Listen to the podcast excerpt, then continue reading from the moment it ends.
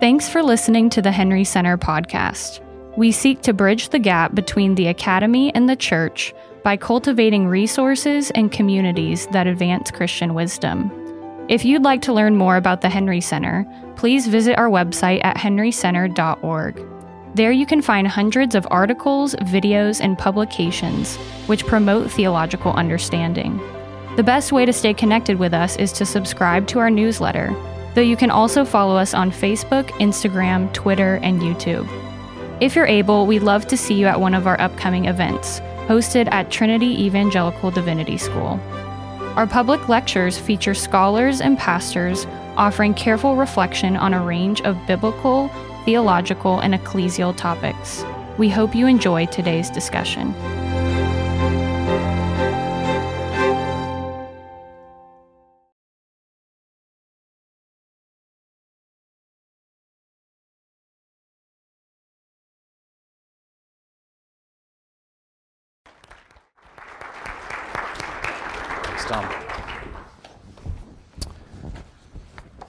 Thank you, Tom, for the introduction and the welcome here. Thank you all for taking the time. It's a, a pleasure to be with you. And uh, it's been a delight for me in the last few weeks as somebody who has to think about the subject of covenant quite a lot. Uh, to think of it in a slightly new frame regarding the broader concerns of the creation project here and the wider array of events and uh, focuses that you're turning your attention to in these three years. And that's been very helpful, I think, for me in my own reflection. So, my paper this afternoon is entitled Into the Family of God, a line from Calvin Covenant and the Genesis of Life with God. And I begin with some comments on moral foundations, covenant, and what we'll call the missionary task of systematic theology. The wise one built his house on the rock, while the foolish one built his house on the sand. This binary analysis alerts us to the moral foundations of our experience. And not surprisingly, Christians through the centuries have thus thought about the wise and the foolish, the righteous and the wicked, the children of light and the children of darkness. More recently, the foundations seem to have multiplied. Moral psychologists Jonathan Haidt and Craig Joseph have suggested what they term moral foundations theory as a rubric through which one can assess cultural or ideological differences based on the six categories they identify harm, fairness, liberty, loyalty, authority, and, at least four days out of the week, a sixth, purity. In so doing, they intentionally seek to glance more widely than of previously rationality focused theories of moral judgment looking first to intuitions, which then prompt rational and affective judgments of different sorts. They not only observe that ideological opponents or cultural aliens may differ on the fundamental definition of any one such foundation, but that they even differ with respect to which foundational intuitions are in play at all. In his more recent work, The Righteous Mind, Haidt has discussed, for example, not merely variable perceptions of purity, but opposing valuations of the category's existence and value itself. If the words of our Savior should have alerted us to the significance of building on solid foundations, then these descriptive studies help alert us to the complexity and the variability of such labors. To the psalmist's question, what is man? We can find many answers. Yet foundations must be plotted, grounded in the right domain. Even biblical lineaments, to say nothing of divergent takes from the wider culture, must be thought together. As Oliver O'Donovan says, we'll read the Bible seriously only when we use it to guide our thoughts toward a comprehensive moral viewpoint, and not merely to articulate disconnected moral claims. We must look within it not only for moral bricks, but for indications of the order in which the bricks belong together. Whether it's the task of moral theology or the doctrine of God and his works more broadly, we quickly find that systematic reflection is prompted by the very nature of the Bible itself. Not only by the nature of the Bible, though, for we can say that systematic or dogmatic theology plays a unique role in the practice of moral reasoning especially in a setting such as our own in the late modern Western world. In the kind of environment within which we move here, described by Charles Taylor under the category of expressive individualism, systematic theology plays what I'll call a uniquely significant missionary task. When men and women come to faith with little to no sense of the broader principles and practices of the Christian way, then the task of looking far and wide, of thinking top to bottom, and of seeking to tie things together becomes all the more important. Systematic theology functions as a set of protocols, then, against narrowing our confession to something less than the whole counsel of God, or of centering or prioritizing our profession on matters of personal predilection or cultural prestige rather than biblical emphasis, or of mangling the shared and singular facets of biblical theological language vis a vis the culture, or finally, of lapsing into incoherence rather than appreciation of the biblical mystery, that in many times and in various ways the Word attested the one gospel of the incarnate Son. In each of these ways, systematic theology serves as an aid to more illumined reading of God's Word, that we might hear its notes harmoniously, and to more faithful attestation of the gospel, that we might be a true chorus of confession. These analytic moments, then, are a missionary mode of systematic theology. It's significant to speak, as does Nicholas Lash, of theology as what he calls a set of protocols against idolatry in this way, to note the role of theology as a form of intellectual discipleship, and to observe the constant interplay between dogmatics and ascetics. Given the formative ways in which we're shaped here by life in Babylon, by which I, I don't mean to suggest the blissful setting of Trinity International University, nor the lapsarian tinged climate of the Midwest, but rather the powers and principalities at work in our wider culture, we do well to tend to ourselves and to that end to tend to our language, realizing that we need Jeremiah's word to pluck up and to break down, to destroy and to overthrow, to build and to plant. The living and active word of God cuts not only through kingdoms with power, but piercing to the division of soul and of spirit, of joints and of marrow, discerning the thoughts and intentions of our very hearts. Systematic theology plays a role in aiding that intellectual discipleship by giving a sense of the scope and the sequence of God's Word. So we come to the creation project, to Genesis, and, my wager on the table, the value in disciplining ourselves to avoid narrowing, misprioritizing, mangling or going incoherent in tempting false starts.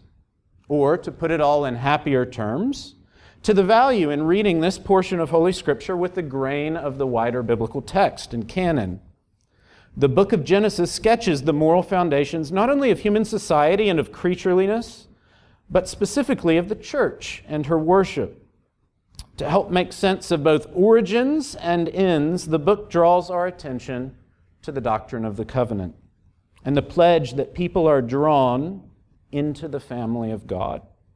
Covenant comes from Genesis, whether in the overt form of divine dealings with Noah and Abram, or in the implicit foundations of life in the garden and the deep magic underneath God's providential care to Joseph's kin.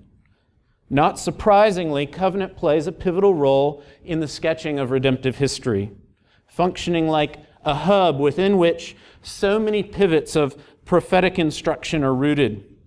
We'll follow in the next few minutes the basic theological moves of the doctrine of the covenant in this particularly fundamental text, seeking to sketch its implications for a number of theological and especially anthropological concerns.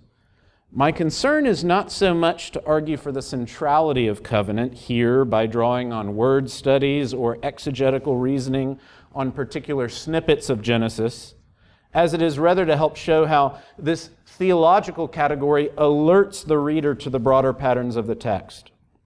In so doing, I'm going to seek to provide something of what we could call an index by which to draw out the intellectual role played by the category of covenant. As we begin, I think we do well to note that instruction on covenant, like that of the doctrine of creation more broadly, carries with it moral and ascetical impulses. The late John Webster spoke of that primal work of God, saying, Most of all, it obliges those who consider it to recover the posture of creatures, the dependence and gratitude of derivation, and the repudiation of self subsistence. And this is acutely hard for the children of Adam for we contend against our creaturely nature and calling, from stupidity or pride or fear, that unless we snatch at our being and make ourselves authors of its perpetuation and dignity, it will slip away from us. And so we propose to ourselves, sometimes a little guiltily, sometimes with frank confidence, that we constitute a given reality against which all else is arranged. Even God may be so placed as God for us, a protagonist whose identity, not wholly unlike our own, is bound to us, and whose presence confirms the limitless importance of the human drama. As with Webster's comments regarding the intellectual asceticism of thinking creation, so I think we can find it to be so with covenant. It calls us out of ourselves and it disciplines our thoughts. Like our breath, to find sustenance from the outside, to change our posture so as to bow before our Creator, to kneel before our Judge, and to lift our hands up unto our Redeemer. To that end, we want to turn to ask now how the doctrine of the covenant casts new light on the creature and the wider creation. And I'm going to very quickly touch on, well, it may not feel terribly quickly in the late afternoon, but I'm going to touch on the four ways in which Systematic theology helps frame our thinking about covenant and relation to God. Treating rather briefly the breadth of Scripture here, turning to linger over the three remaining tasks the ways in which covenant illumines the emphases of God's Word, the way in which it draws out the common and proper forms of communicating the good news, and last, the way it ties together key strands of biblical instruction in a coherent, even if not comprehensive fashion. So, the centrality of fellowship on biblical breadth and evangelical emphases. Many things may rightly, even necessarily, be confessed of human creatures embodiment, rationality, sexuality, so forth. Christian anthropology takes up the task of moral psychology even while tending to our animal nature. Cornel West regularly reminds us we live between womb and tomb, and therefore a depiction of the human has to remain funky. Fair enough, and I think he's right. And Genesis helps suggest ways in which thinking about God, humanity, and the wider creation dare not get unhelpfully abstract, lest we forget the fruit and the foreskin, the ways in which sin and redemption occur amidst our entangled existence. Rusty Reno's meditations on Genesis remind us that here, perhaps as nowhere else, we catch what he calls the scandal of particularity, which we dare not miss, a scandal that bears impact upon every nook and cranny of our existence. Systematic theology has a calling to keep us from theological myopia, enlarging our vision to take in the full breadth of God's teaching regarding creation and its many facets. True enough, but attentiveness proves to be crucial also, especially in remaining alert to the priorities of the Christian confession. Just as the priority of the image of God speaks to the character of the human in a particularly Godward way, so the doctrine of the covenant also attests a distinctly theological anthropology and doctrine of creation more broadly. And here we come to that second calling of systematic theology not only tending to the breadth of the Bible, but attending to the ascending order of concerns therein. Emphases matter, and we dare not assume that our gravest concerns match the scriptural order of love. We begin with an eye to the wider canon. The centrality of fellowship with God can be seen in noting the two dominant strands through which the prophets and the apostles highlight this life with God and the salvation he offers. They employ no metaphors or images so much as those of marriage and of adoption. Perhaps no canonical feature is so startling in this first regard than the inclusion of the Song of Songs in Holy Scripture. Jews and Christians alike have noted the theological significance of the text is directly related to its symbolic meaning, namely that it portrays the intimate communion of Yahweh and his people in the starkest of terms, that is, those drawn from the realm of conjugal bliss. The prevalence of Song of Songs in patristic and medieval homiletics and liturgy manifests its remarkable impact on the Christian imagination conveying this rich and personal union with God that's to mark our very lives.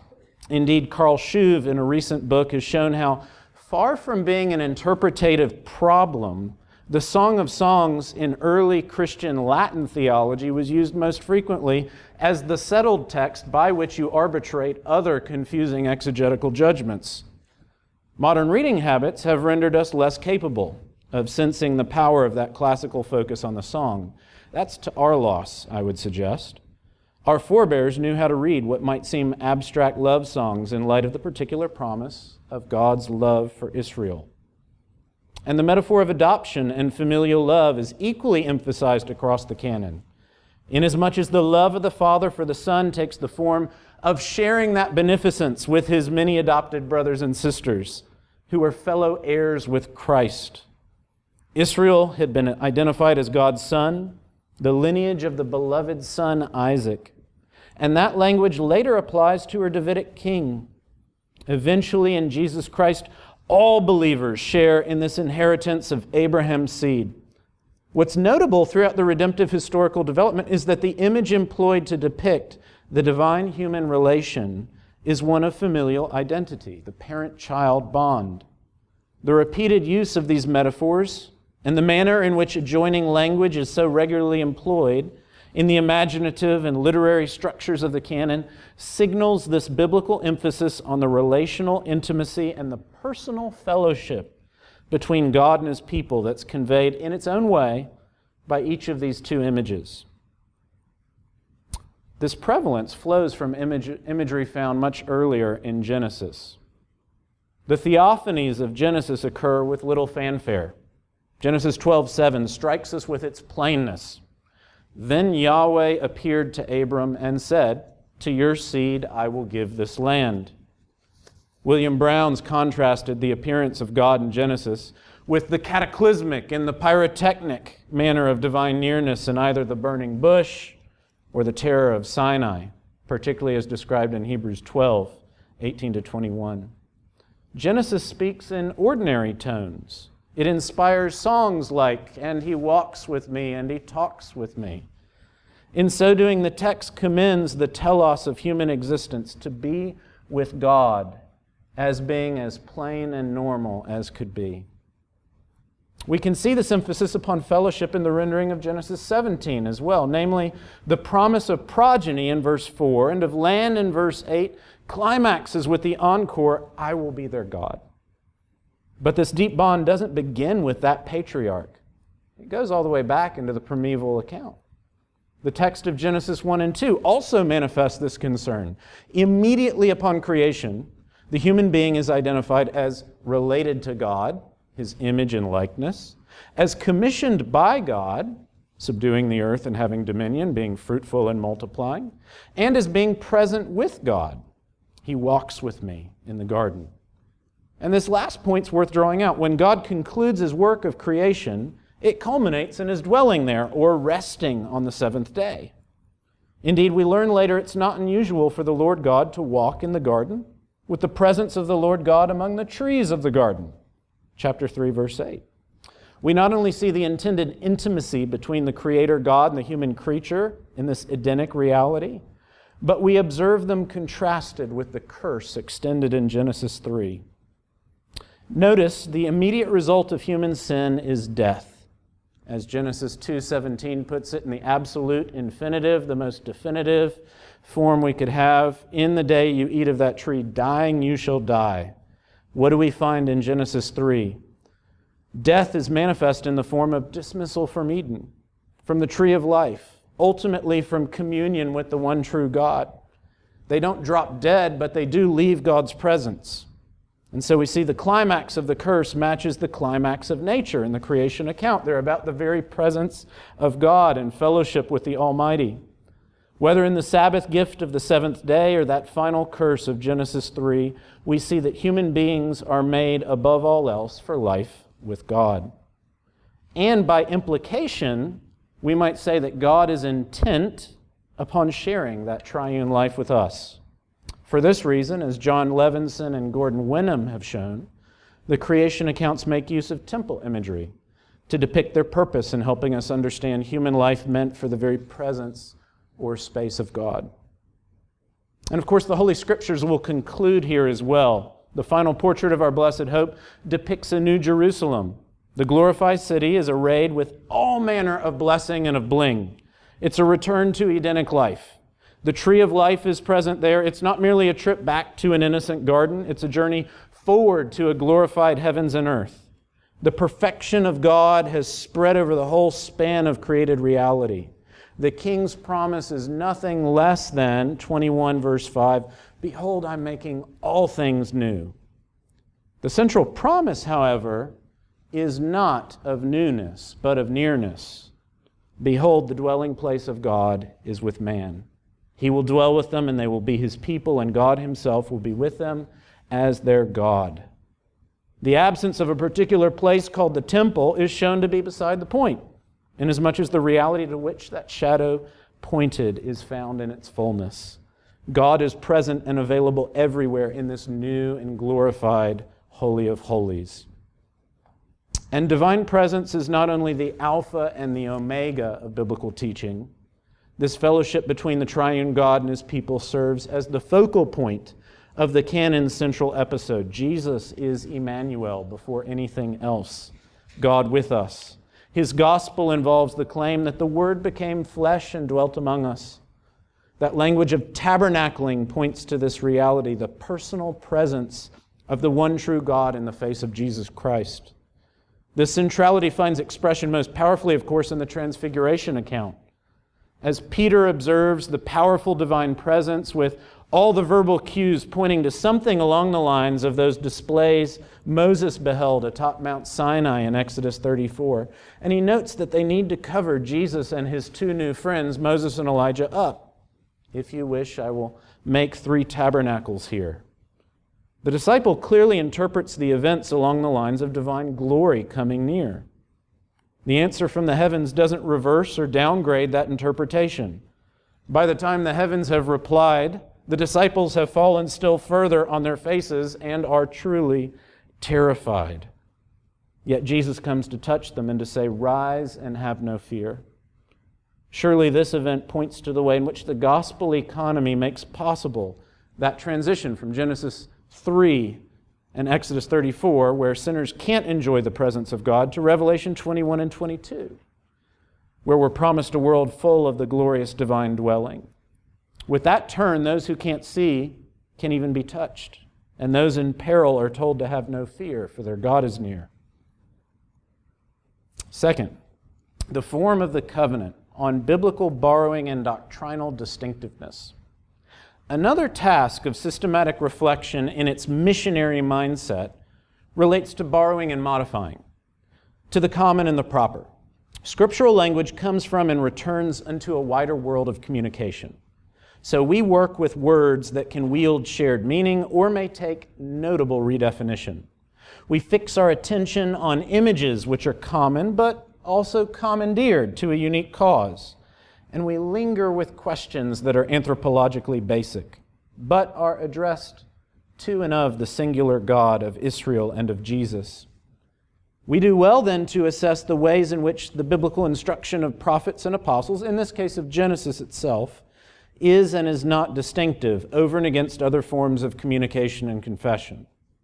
As we speak of covenant, we are in the thick of it. If ever it were clear that we trade in koine and not in some specially devised lingo of the Holy Ghost, Greek or otherwise, it's here. Covenant is the language of the prince and of the polis, of the marriage and of the market. Decades ago, archaeologists shed light on comparative resources, and William Moran, Moshe Weinfeld, and Dennis McCarthy showed light cast on Pentateuchal texts by reading them over and against ancient Near Eastern references to covenants of varying sorts. More recent years have only brought further analysis and light, as Gary Knoppers and Jon Levenson have continued to explore parallels. Observing parallels, of course, does not equate to interpreting meaning.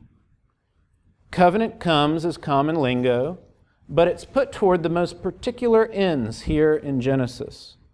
God's pledge to Abram, 12:3, will have global significance, though it takes the form of attention to progeny and much later to a particular dynasty. Genealogy tells many things, I suppose, most of which I'm probably too much of an amateur to note, but central among them has to be the significance of election for covenant.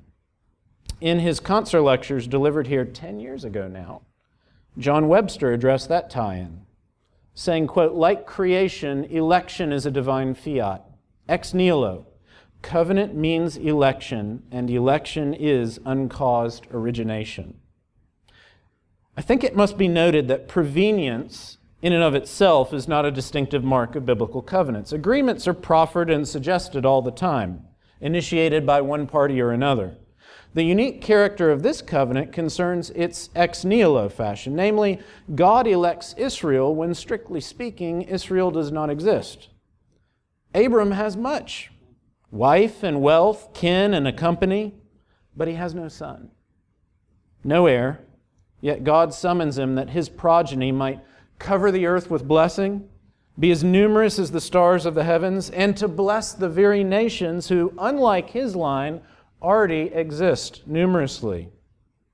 Divine election defines the unique nature of this covenant. As Paul will later put it, God is not served by human hands as though he needed anything. This divine sufficiency or fullness was expressed long before in the identifying or naming of God to his servant Moses.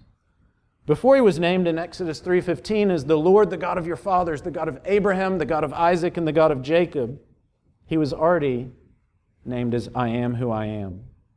Whereas ancient grants and loyalty oaths of varying sorts invariably concerned benefit and blessing, necessity and diplomacy, we see that God's action cuts against the grain of covenant cutting. As with creation, so with covenant. Election is apart from merit or fitness, it's without concern for provision or progress on the part of God. The Bible intentionally conveys the shape of divine fellowship through the admittedly common lens of covenant, but the scriptures shape that confession in a way that comports with the singular and unique being of God. This God can choose the void and the infertile, the weak and the lowly. When the promise to Abram seems to finally be within sight, Moses must attest to the counterintuitive nature of God's election of Israel, saying, The Lord your God has chosen you to be a people for his treasured possession. Out of all the peoples on the face of the earth, it was not because you were more in number than any other people that the Lord set his love on you and chose you. For you are the fewest of all peoples, but it's because the Lord loves you and is keeping the oath that he swore to your fathers that the Lord has brought you out with a mighty hand and redeemed you from the house of slavery, from the hand of Pharaoh. Eventually, those words from Deuteronomy 7 will be resounded by the attestation of Peter, speaking of the elect people of God, who are named as a chosen race, a royal priesthood, a holy nation, a people for his own possession, and who will attest that once you were not a people, but now you're God's people. Once you'd not received mercy, but now you've received mercy. This he attributes to the action of God from nothing, alluding to Genesis 1 and his claim that this God called you out of darkness into his marvelous light. Prophet and apostle alike see the basis of covenant ultimately not in the aptitude or quantity of the people, but in the electing love of the Lord, solely in his divine mercy. Biblical covenants ought not be shoehorned into some extra biblical form. Gary Knoppers has sh- suggested what others are busy working out in greater detail, namely that we've got good reason to question older archaeological and comparative analyses of ancient Near Eastern covenants falling into either the conditional or unconditional type. Jon Levenson and others have shown more recently, and more fundamental to my purposes, that these categories just prove less illumining in reading the accounts of Genesis.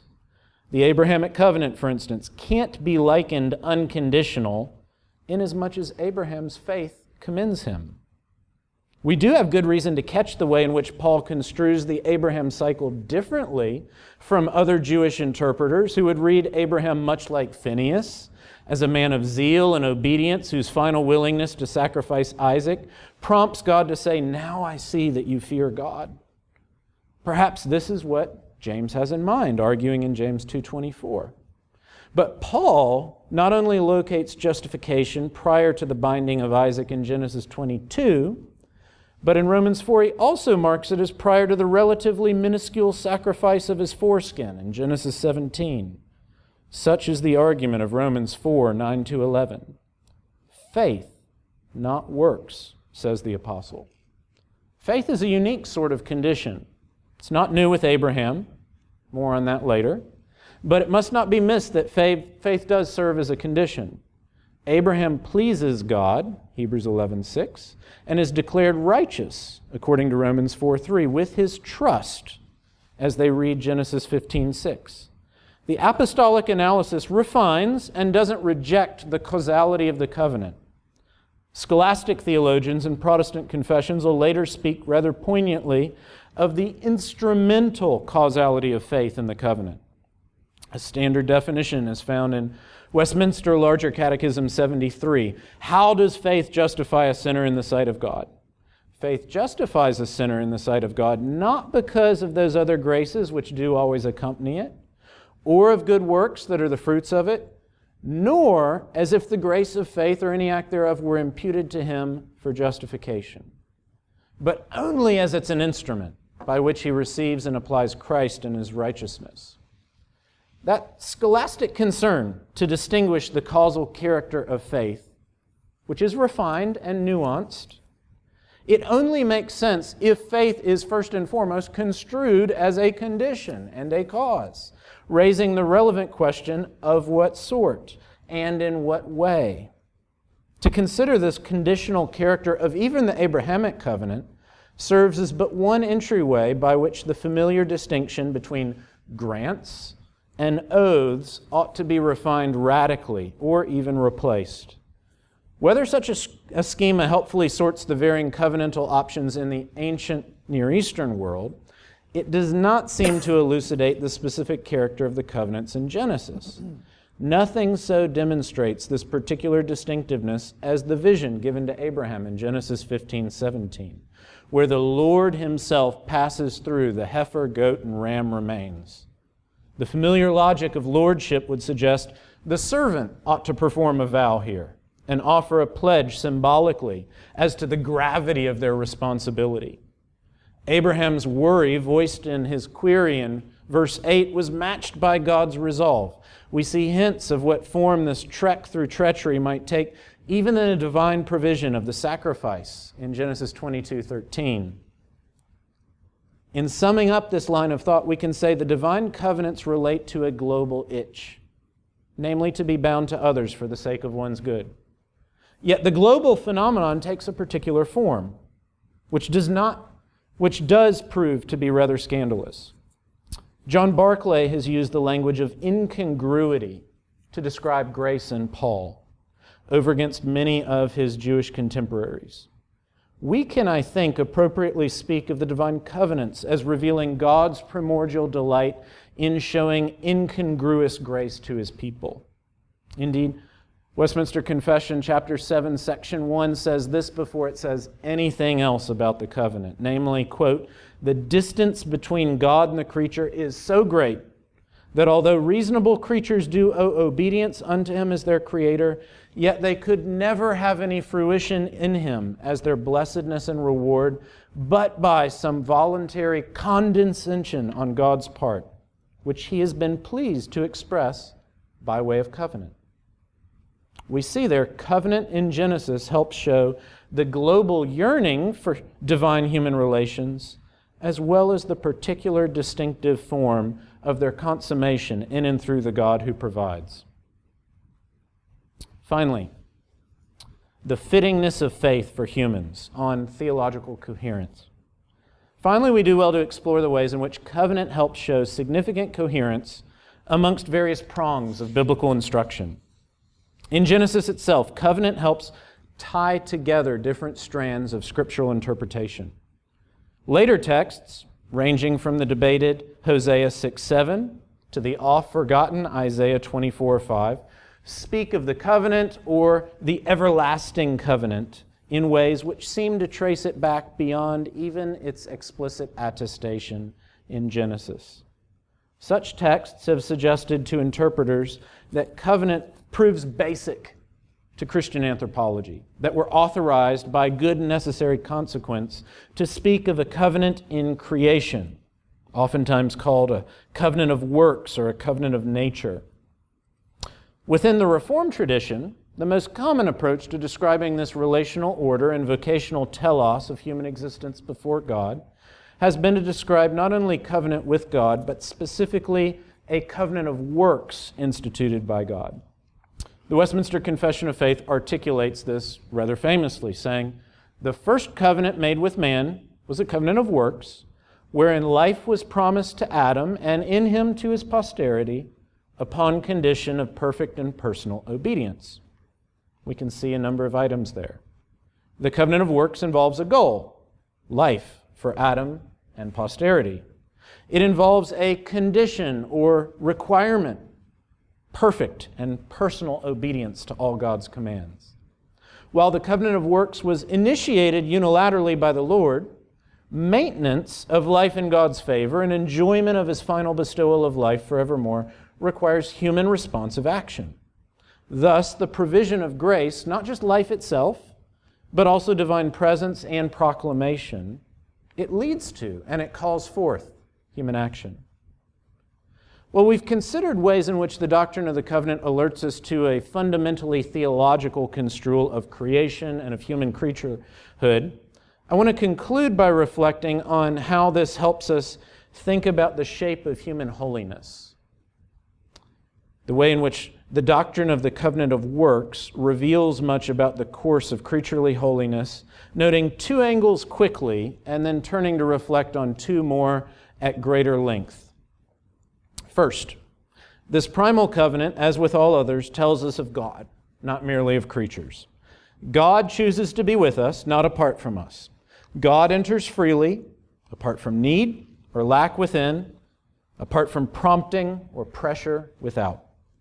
Nonetheless, God does enter into this pact with our ancestors, and this, like every word of the gospel to come, tells us something profound, first and foremost, not of ourselves, but of God. Not that God can be reduced or framed fully by the works of the divine economy or the glorious news of merciful action for our good, but that God is revealed herein. Father, Son, and Spirit are shown to take their fellowship toward others in an inclusive manner, that their glory and life might be shared and communicated. In so doing, this triune love comes to be common, the most basic rendering of the word communicated in an ordered mode which is appropriately signaled by the language of covenant, that is, of ordered relationship. We don't have access to the Godhead willy nilly, but we do so through the Son in the Spirit. Covenant cutting from the very beginning tells us much then, not only about the common characteristic of God's fullness that proceeds outward, but even about its proper form through the ministrations of Son and of Spirit. Great are the works of the Lord, studied by all who delight in them. For the psalmist goes on to say, Full of splendor and majesty is his work. I'd love to linger here regarding that theological significance of the fact that covenant proves to be basic to God's ways in his external works, and thus revelatory of his being and character. But my immediate charge is to reflect more fully on the anthropological and creational implications. So we press on. Second item the covenant of works witnesses to God's universal designs for communion with his human creatures. In the ancient world, The phraseology of the image of God could be restricted regularly to positions of prestige, most famously the emperor or the king. But Genesis 1 identifies the male and the female, indeed the entirety of the human species, as made after God's likeness and in his image. Still further, we learn that Adam represents us all in this covenant, such that his actions have implications for all men and women. The Apostle Paul insisted to the Romans that all were in Adam and suffering the effect of his failed work in this covenant. We may say then that the covenant of works bound all humans at its time of inception to approach fellowship with God in this particular way. And we should confess still further that the covenant of works continues to bind all men and women to relate to God in this specific manner.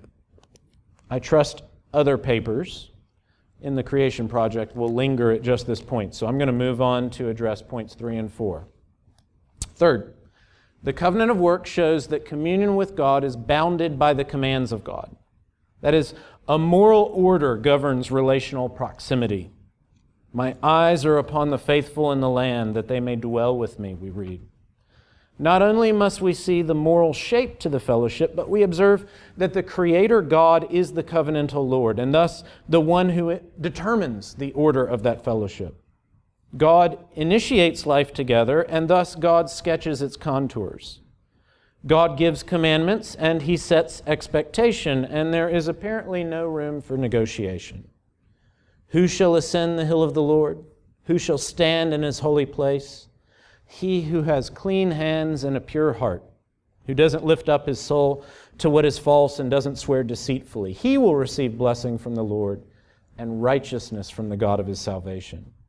These formed obligations are not arbitrary either, for the psalmist also tells us the Lord is righteous, he loves righteous deeds, the upright will behold his face.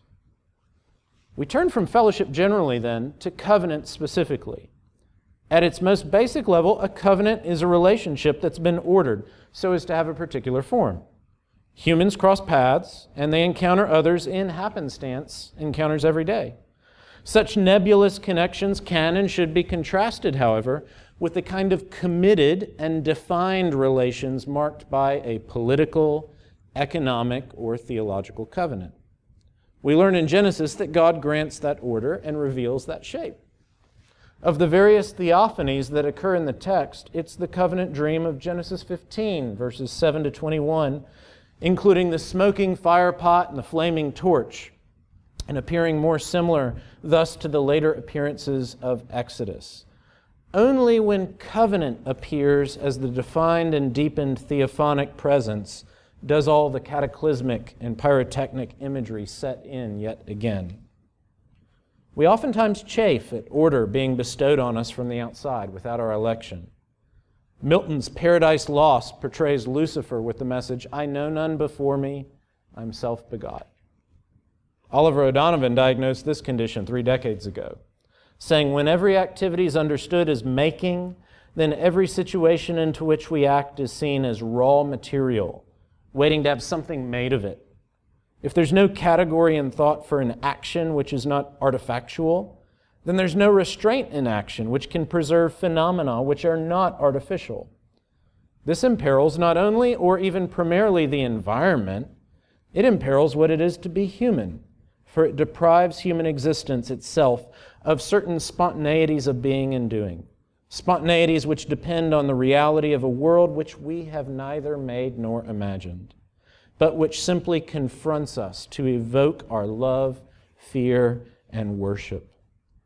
Creation attests a life that comes to us apart from our own choosing, by what the prophets and apostles call the will of God. And we do well to note that the metaphysical agency of the Creator finds its match in the moral legislation of the Maker. Fundamental to owning one's nature as creature, then, comes in holding a posture that's dependent and receptive. We do well to note that basic human commitment signaled by Jon Levenson in this regard, discovering ourselves to be in relationships that we never choose, is a key component of the process of being responsible adults, he says. If we can identify those commitments from weak fathers and mothers and siblings and the like, how much more the covenantal order of the family of God. Fellowship with God does take particular shape and form. It's perhaps, perhaps helpful to think about the link between the beginning, protology, and the end, eschatology. The very same God who made the heavens and the earth and all things therein destines them to a particular glory and perfection. Again, John Webster's helpful.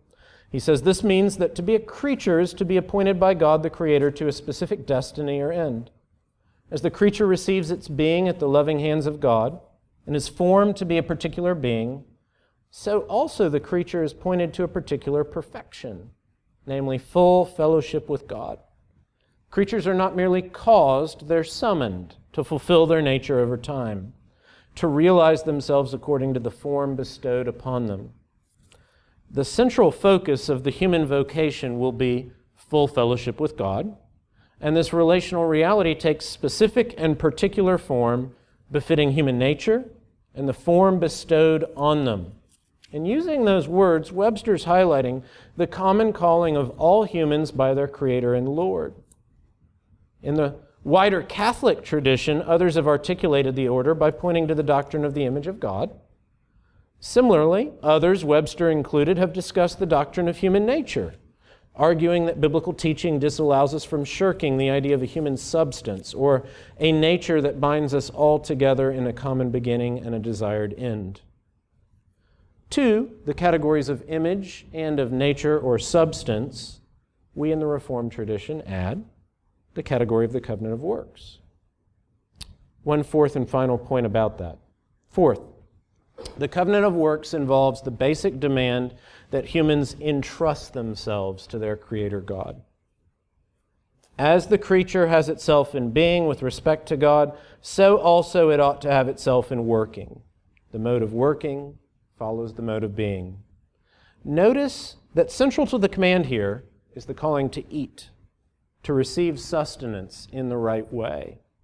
Christians are committed to the doctrine of creation from nothing precisely to signal the free work of a God who gives and doesn't take life.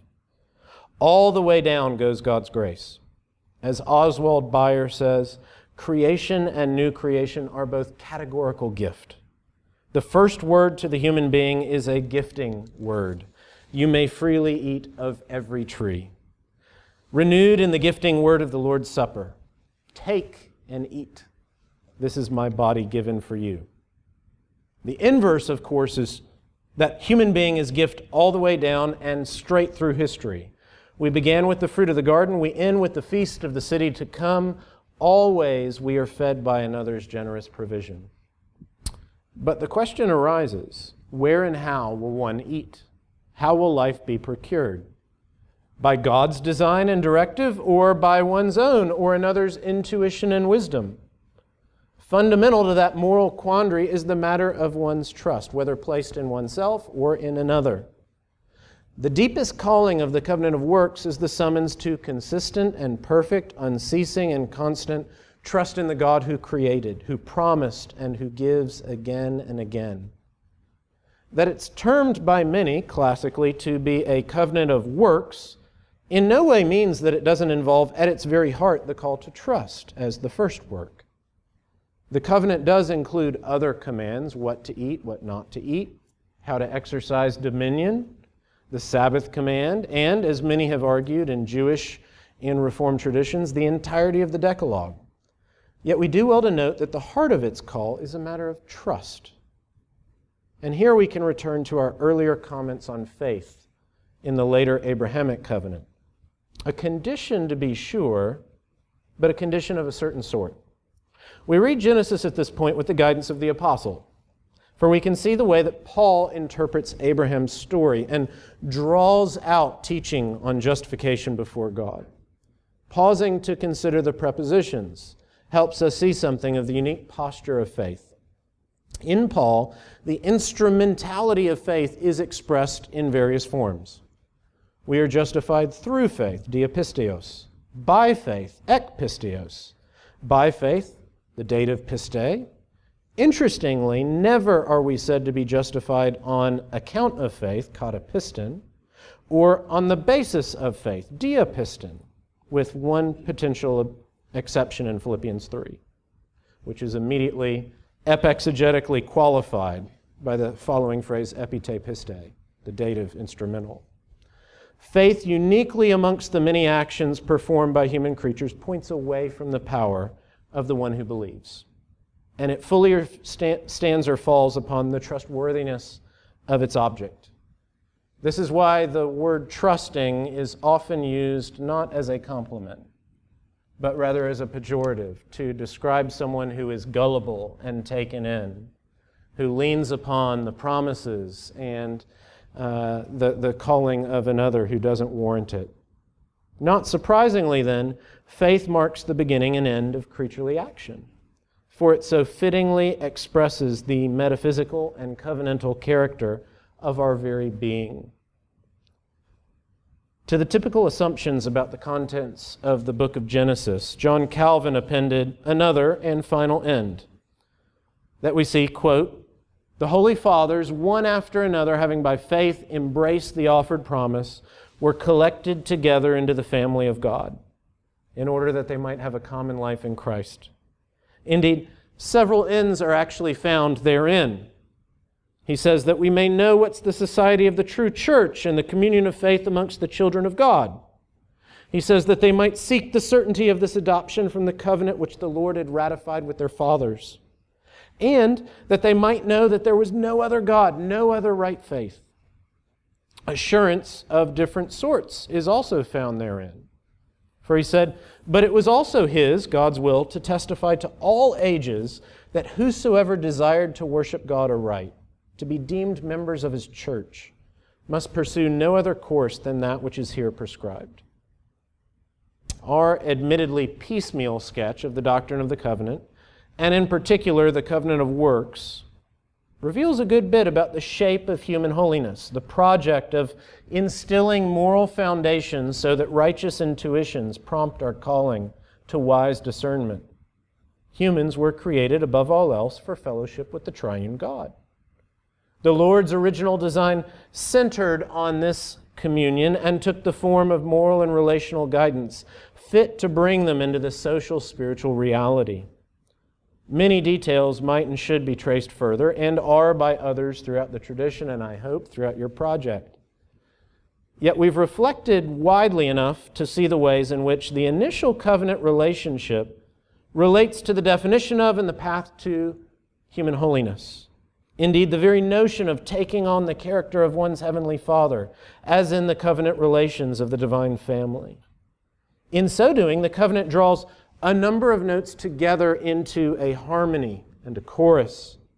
It helps alert us to the melody line of Genesis so that we might hear God's insistent call to fellowship with Him with the abruptness and resolve it deserves, that we might otherwise miss amidst the tragedy and the deliverance, the primal mystery and the cosmic scope.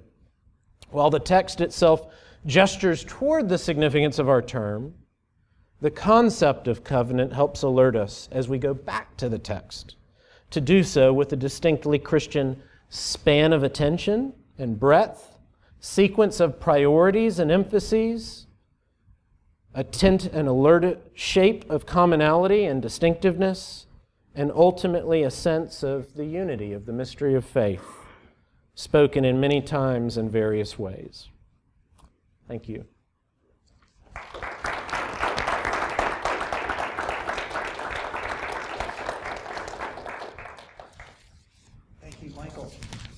I'm wondering if we have any questions uh, this afternoon. Thank you for the wonderful lecture.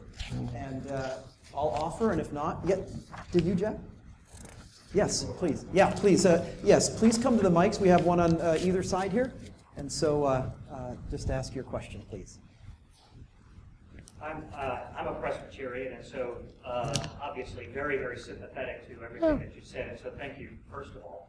Um, and, and I wonder if I can um, uh, let's see, see how you think about a subject that, in my mm-hmm. view, is um, underrepresented in mm-hmm. our tradition when it comes to covenant. Sure. Uh, as you were finishing, you mentioned that human beings were created for communion with the triune God. Mm-hmm.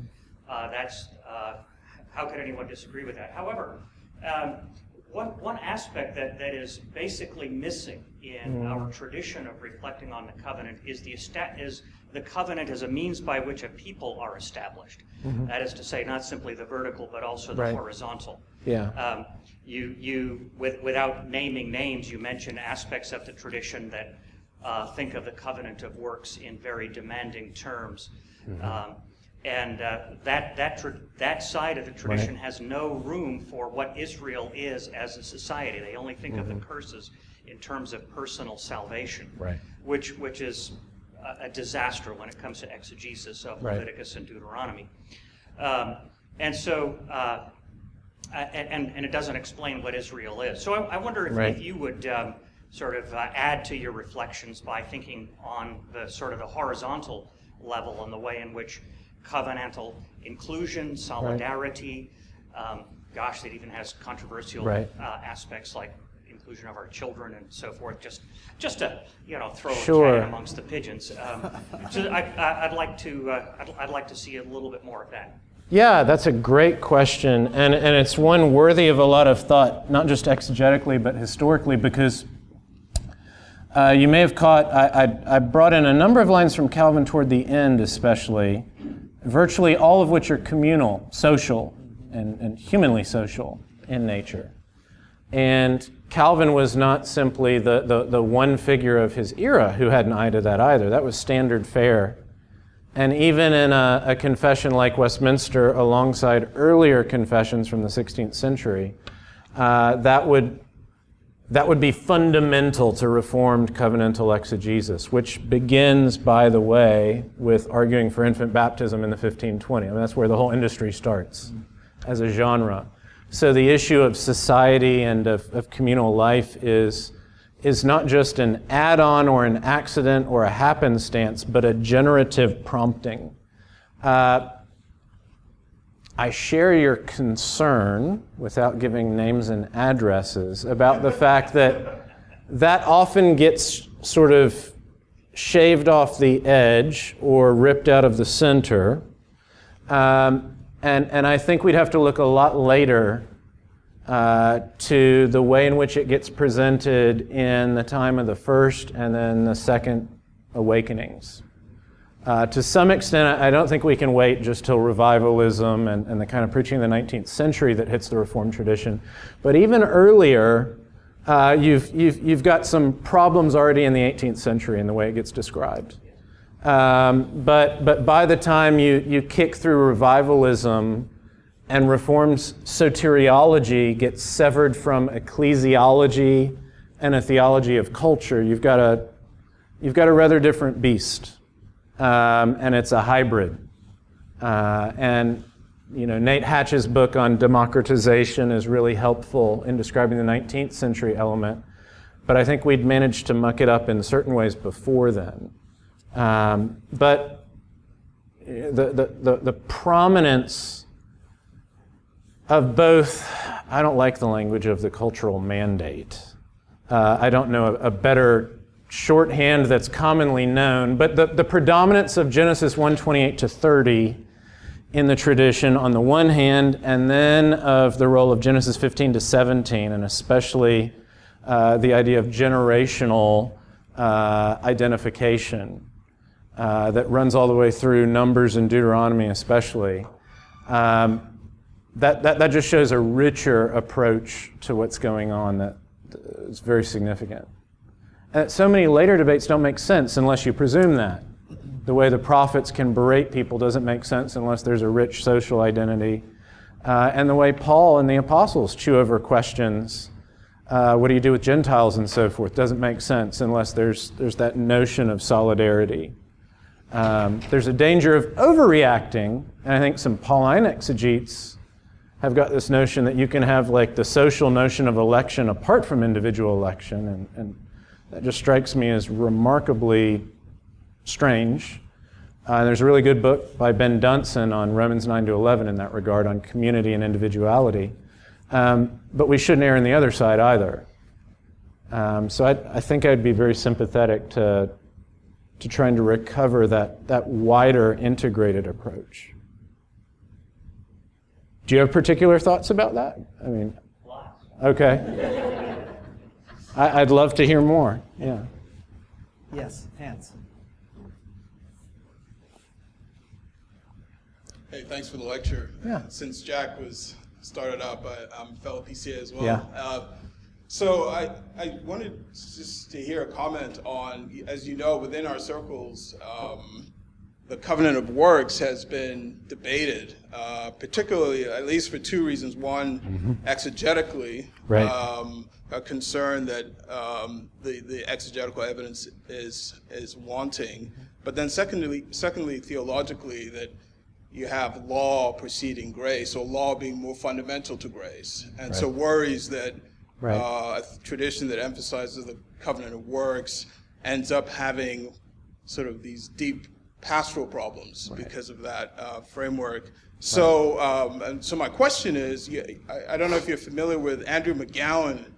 He, he has an essay from 2005 where he he's drawing on John Murray's crit- criticisms of the tradition and a proposal to just talk of an Adamic administration as opposed to a covenant of works. Right. And so uh, McGowan wants to say, well, let's. What's most important is the Adam Christ uh, sort of symmetry, the, the Sure. representative roles. So let's talk about headship theology and Right. drop the whole works. bit. Right. I'm wondering what you think about. Yeah. So there's a whole bunch of strands in there. And, and Murray's argument, I think, over and against a bunch of folks in the Presbyterian world, is actually not that radical. I don't agree with all of his takes, but uh, some people think he's out there with Karl Barth in, in denying for the, you know, the notion that law in any sense can precede gospel. Um, so I think it's worth noting the way he structures it is, is in lots of ways fundamentally parallel to what's going on. It's, it's nomenclature. Um, I would have a concern. I don't think that in speaking of there being a covenant and of calling a covenant, where I, were we able to rewrite 500 years of history, uh, and, and words didn't have histories, a, a covenant of nature would, it seems to me, be a lot more commendable. Uh, but we live in traditions, and words, words have meaning. Um, and uh, it seems to me that, that what's fundamental is over and against some people, say Meredith Kline in the Presbyterian world, uh, we need to just realize that grace is not always redemptive. Um, and we know that because we know of common grace that's not redemptive. Uh, and we know that because we're here.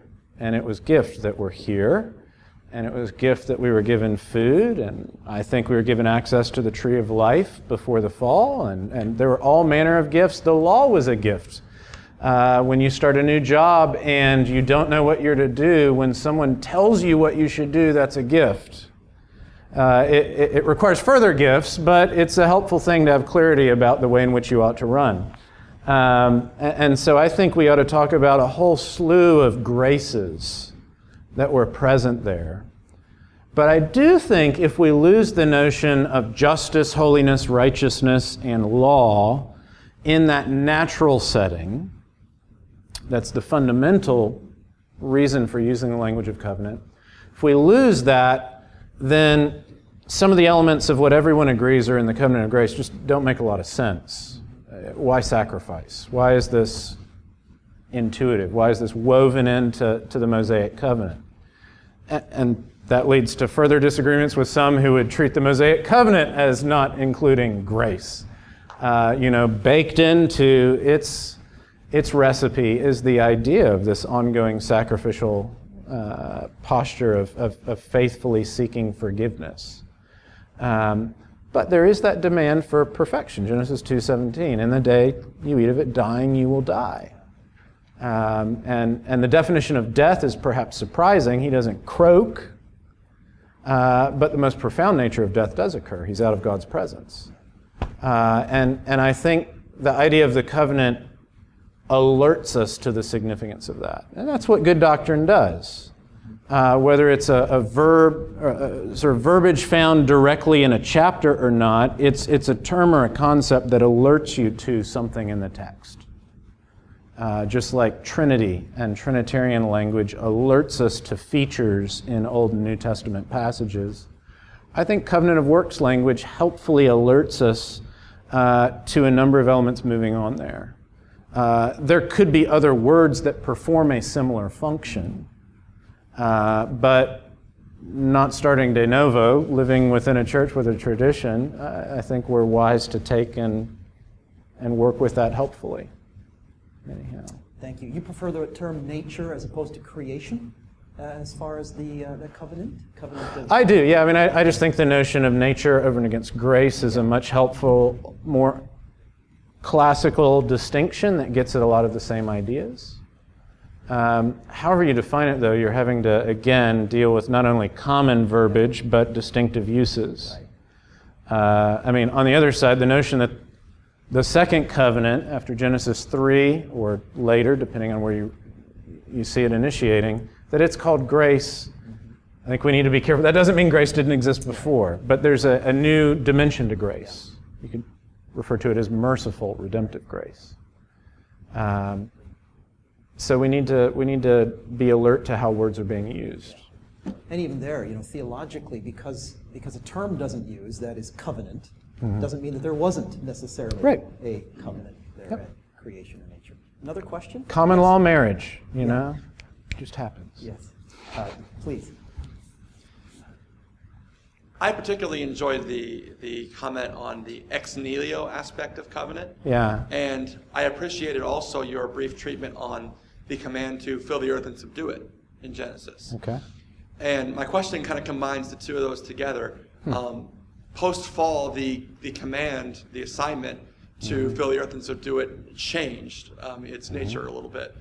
And um, I was curious um, as as Christians today in the fray of the covenant, as you said, in the in the in the, mm-hmm. in the mix of it, um, how are we to interpret the command to fill the earth and subdue it theologically, but also in light of, of redemption and, and reconciliation in that covenant? Yeah. Wow. Okay, that's a big question. Um, I mean, I, I, do think we see this trajectory. It obviously runs through Genesis and then gets picked up at various points in the Old Testament where that language is repeated again and again, and of course it, it falters.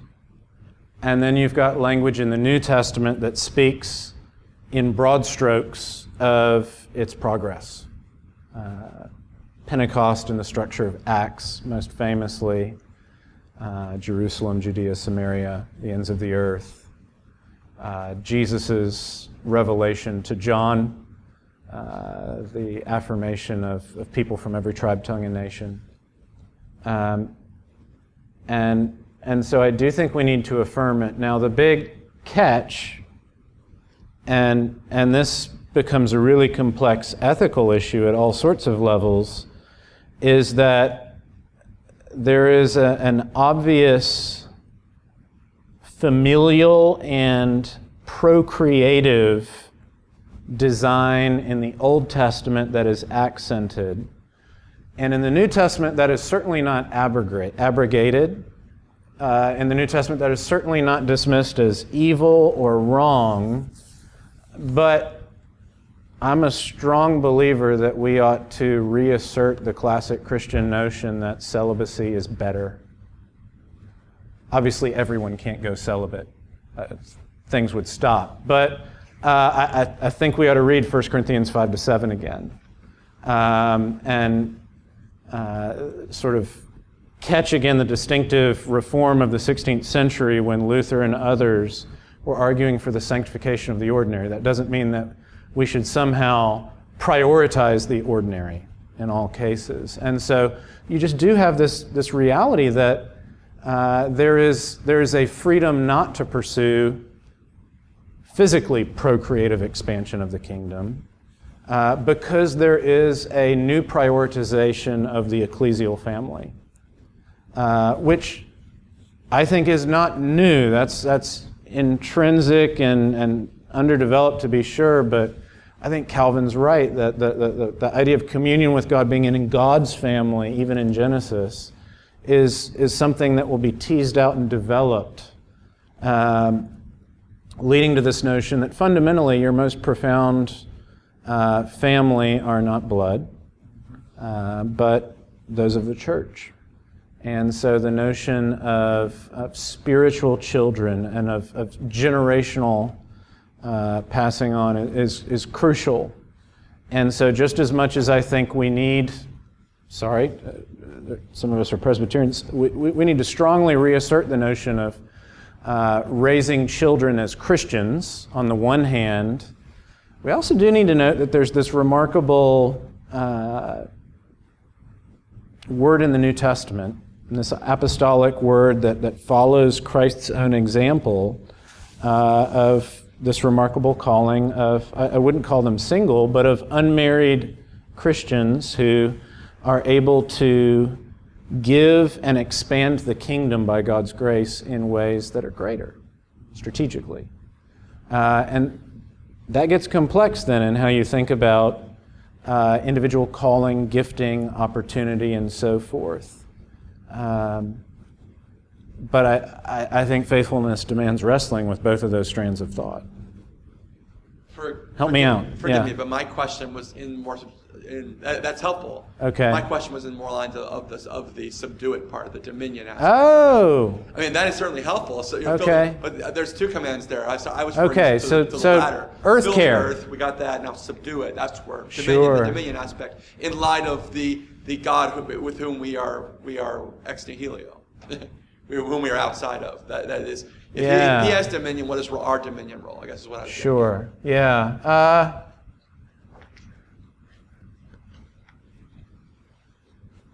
I don't know that I have anything terribly helpful to say about that. I, I mean, it, it's obviously a command. Um, and, and I do think the, the extent of obedience and loyalty given that God calls for uh, to subdue the totality of the cosmos, which cer- certainly includes the totality of yourself, and which gets voiced so poignantly in Deuteronomy 6:5, love the Lord your God with everything you've got, and picked up by Jesus, uh, and of course, take every even thought captive to Christ. Uh, that, that's affirmed precisely how that connects to earth care uh, or authority, or authority is, is difficult. I, I do think we've got to find a way to note that there is a, we are more than animals. Uh, the image of God is a human moniker. It's not owing to an intrinsic reality, it's actually an extrinsic image. Uh, it points away from ourselves, but it's, it's identified only of us. And Jesus became, or the Son became a human in, in the person of Jesus. Um, so I think we've got to think that through, but, but I don't have a whole lot of concrete help as to all the details. If I could add, so, Michael. Uh, the, please, because I didn't help much. no. Uh, part of it, it's the, the cultural mandate then as well. Right. You said you didn't really like that. Um, uh, so, so right. or you didn't like the expression of I just that? don't like the jargon. Okay.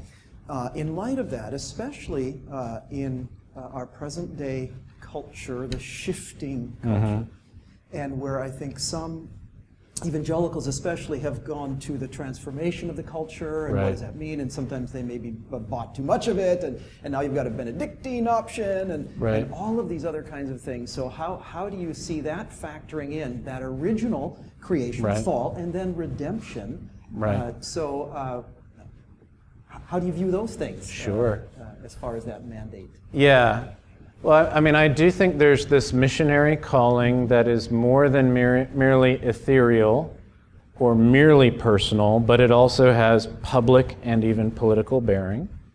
I don't simply mean governmental by politics. It has cultural bearing in all its entanglements. Um, you know, we could add to Kuyper's, there's not one square inch. We could add to that, there's not one nook and cranny of my own life that, that Christ doesn't claim and want to transform. That said, uh, I, I, do think there's a whole number of dangers in how Kuyperianism has developed, not in Kuyper, but in you know, Calvinist thought after. Um, you'll be hard pressed to find language of cultural transformation, I think, in the Bible. Um, you will be much more likely to find language of witness and of testimony and of blessing and of giving and of dying. Uh, and, and we do well to, I don't think we do well to have a martyr complex, but a martyr imagination. Uh, because that's the majority Christian experience in one way or another, even if it's not predominantly ours at this moment. Um, and uh, so, you know, I, I, think there's that remarkable tension of having a, a, desire to witness to Christ in every area and to pour oneself out selflessly for the betterment of others in every area of your life, and the awareness that that often means they won't say, even though I'm not a Christian, I'm still glad they're here. No, often they will want to say terrible things of you or do worse, and we ought not be surprised. Um, even though we don't pray for that, we pray for, for blessing and use. Um, so, you know, I, I do think for that reason, uh, we need to find ways of thinking about not the Benedictine, but, yeah. but, but rhythms and practices commended by folks like Rod Dreher in certain ways that simply describe the kind of thick formation that's necessary to be ready to witness and to lose a lot and to be a humble winner when God kindly gives us success. And uh, I, I, suspect most people are like me, we're not naturally good winners. And when we do find success, we tend to get snide or cocky, and we're not good losers, and we tend to be despondent and despairing. And uh, that's not just me, because I see it in the apostles in the New Testament um, and, and, Christian communities throughout history. And so we, we, we do need thick discipleship and rhythms of community that will sustain people to witness, whether that means success or failure in a tangible way. It seems to me as well uh, that often I think we are, we are prone to move in an individualistic direction and mm. we forget, so it's soteriologically, mm-hmm. but at the expense of the ecclesial, the, the, the mm-hmm. church, the corporate. There's a corporateness to our witness as well, and I think mm-hmm. we've, we've, so, my sense anyway, we've so emphasized the individual, right. Uh, which is true, but there's also a corporate, there's a whole new community that's been created here. Right. that, that is, in fact, countercultural. It's an outpost of heaven, right. Right. Yeah. And I think the danger is to, the, the, the, key is to affirm that without swinging the pendulum. Yes, exactly. And we're pretty good at the um, pendulum. So finding that appropriate balance yeah. is, is crucial. Yeah, great. Yeah. Thank you. Jeffrey. Thanks very much for your lecture today, Mike. I appreciated the way that you were framing the importance of, how did you say it, not narrowing, mingling, or misprioritizing. Right. Um, those are concerns of the uh, creation project more broadly. Mm-hmm. I wanted to name two of our actual objectives yeah. of the creation project, which fit within that, right. and uh, see if I could just push you a little further. Yeah. So one of the things that the creation project's wanting to do is uh, catalyze the doctrine of creation. Uh, probably think uh, a problem that we have in our engagement with science right now is just a, a truncated doctrine of creation, right. which fits exactly your point. Uh, and then on the other hand is providing a clear and public guidance to the evangelical church about what does and does not need to be affirmed as, as there as controversy abounds, some of right. them perhaps legitimate, some illegitimate. Mm-hmm. Um, so particularly in the context of your lecture and the doctrine of, of the covenant, the biblical right. theological idea of covenant, how would you say the idea of covenant on the one hand provides a catalyst for developing a fuller doctrine of creation, right. not narrowing and mingling, and on the other hand, how does it help us to think through um, clear and proper guidance for the church on issues yeah. related to the science theology? Yeah, well, it's great. You know, I mean, one of the ways you can think about it is to inventory the main topics that this is what scholastic theologians do, but they inventory the, the, the, main areas in which you've got to talk in talking about creation. The, the agent, you've got to talk about the act or the event, you've got to talk about the, the character of the object, and then you've got to talk about the purpose. And you could line it up with fourfold Aristotelian causality, of course. Um, and, and I think it's safe to say, unless I'm not getting out enough, that most discussion about creation sits at the second level, right? Uh, the act, and to some extent the third area in terms of the object of creation albeit frankly in a pretty narrowed view of, of the object, uh, um, sort of simply construed as, as, as you know, at the end of, of the first week or at, you know, at the, at the end of a history of, of development in primeval past, uh, what do you have in, in pretty tangible ways? And I think covenant helps give you a broader set of categories that help affirm breadth that includes those kinds of questions, uh, but, but prioritizing them. Uh, realizing that, you know, most fundamental is something that is intrinsically uh, undiscoverable by means of materialistic access. That is, that, that, that we are image of God, that we are made for life with God, that we are granted a soul and a, a spiritual existence. Um, and, and so there's that emphasis, but not at the expense of the breadth that covenant gets defined by things like eating fruit from trees, having foreskins cut off, and dumping water on people. Uh, you know, those are very tangible, social, physical realities. Uh, and, uh, you know, so all sorts of, of political and embodied uh, and sexual and procreative kinds of facets of our being are, are, are bound up there. Um, but it, it frames them in terms of priorities.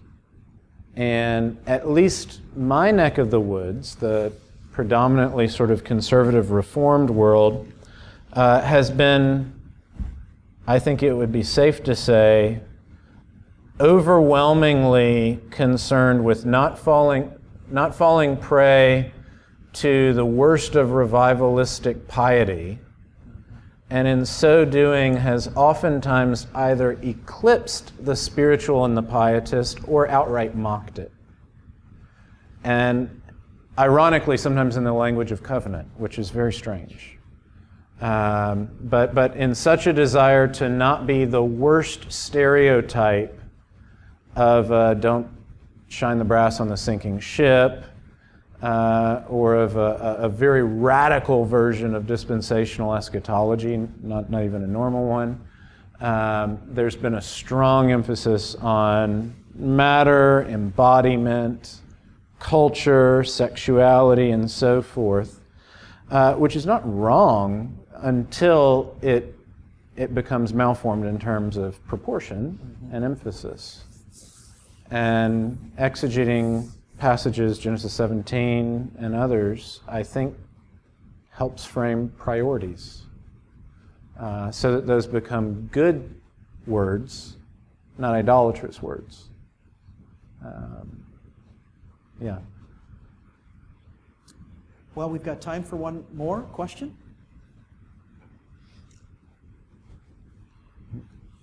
Let me end with a practical one, if I could. Mm. Um, and that is, in light of uh, the covenant creation, uh, I, I, appreciated greatly, Michael, how you framed it. That is, Charles Taylor's expressive individualism and, and this mm-hmm. expression from Nicholas Lash, set of protocols against idolatry. Right. And then there is the breadth of the Bible, the ascendancy of order of concern, and a mm-hmm. missionary role. Right. I, I, think of that, especially in, in, in the doctrine of creation, in light of the ways in which so many aspects of our humanity mm-hmm. are being questioned today. Mm-hmm. So uh, think about your preparation of pastors right. preaching uh, to uh, parents and children. Uh, what, what is a word that you would give, a word of counsel, advice, in light right. of the lecture you've given constructively, very, very positively, right. about how to respond to these, this confusion about male and female, which is at the heart mm-hmm. of what it means to be in the image of God. Right. What kind of counsel might you give? Sure. Yeah, I mean, well, I, I, I really do think systematic theology, uh, you know, we train so many church planters. Mm-hmm. And uh, particularly ones wanting to go into settings other than the Bible Belt or, say, the Midwest, where you still have much larger Christian populations. Um, but I grew up in Miami. 3% of folks in the metro area go to church, and maybe two thirds of them know what's going on. Um, and and uh, you know, I, I think we need to realize that uh, moral foundations theory is actually helpful here in illuminating. I couldn't even have a good debate with a classmate or a friend down the street in Miami uh, about the notion of sexual purity because the very concept is absolutely nonsensical. Uh, it's not that they think there is some particular ethic that's appropriate and it happens to disagree from mine, but that there is quite functionally no judgment or category related to that. Um, and, and that's just increasingly the case even in churches. So even the notion of reacting is, is to some extent too late. That's why we need to have uh, this, this missionary notion of systematic theology of tying things together, uh, presuming that, that basic words like justice uh, don't actually have sharp edges or any particular meaning to folks. I mean, you see this. You flip on Fox News and MSNBC, and they will use all the same words, and they clearly don't mean the same thing by those words. And those are mass media talking heads. That's not like the whole breadth of the country. That's just a partisan divide within the same sort of class of people. And even there words like opportunity and freedom and justice and law. They have very different definitions. And so, you know, that's why I think for missional purposes, the kind of catechetical and systematic formation that was so at the heart of patristic medieval and early Protestant formation uh, just needs to be recovered. And, and even folks who have cherished it up until recent years, it's, it's being challenged and on the wane at just the wrong time. So uh, things like catechizing children, uh, you know, couldn't be more important. Uh, and developing good resources to catechize converts uh, sort of like what the, the Roman Catholic Church has done with the RCIA. Uh, we, need, we need similar resources that are, uh, and, and protocols that are a part of the rhythm of discipleship, you know, so that they're not left going to Lifeway bookstore looking for something that they might find to, you know, bless them. So, yeah. Great. Thank you very much. Yeah, Let's uh, thank Mike. Michael. Thank you. Thank you, Greg. Well, thank you all for being here, and I would ask you to stand, and we'll, we'll uh, as I think of uh, Michael's lecture, I think of what God has done when we think of covenant. What He's done is immeasurably more than we can ask or think, and so I close with Ephesians chapter 3. Now, to Him who is able to do far more abundantly than we ask or think, according to the power at work within us, to Him be glory in the church and in Christ Jesus throughout all generations, forever and ever. Amen. Thank you again for being with us. Lord bless you.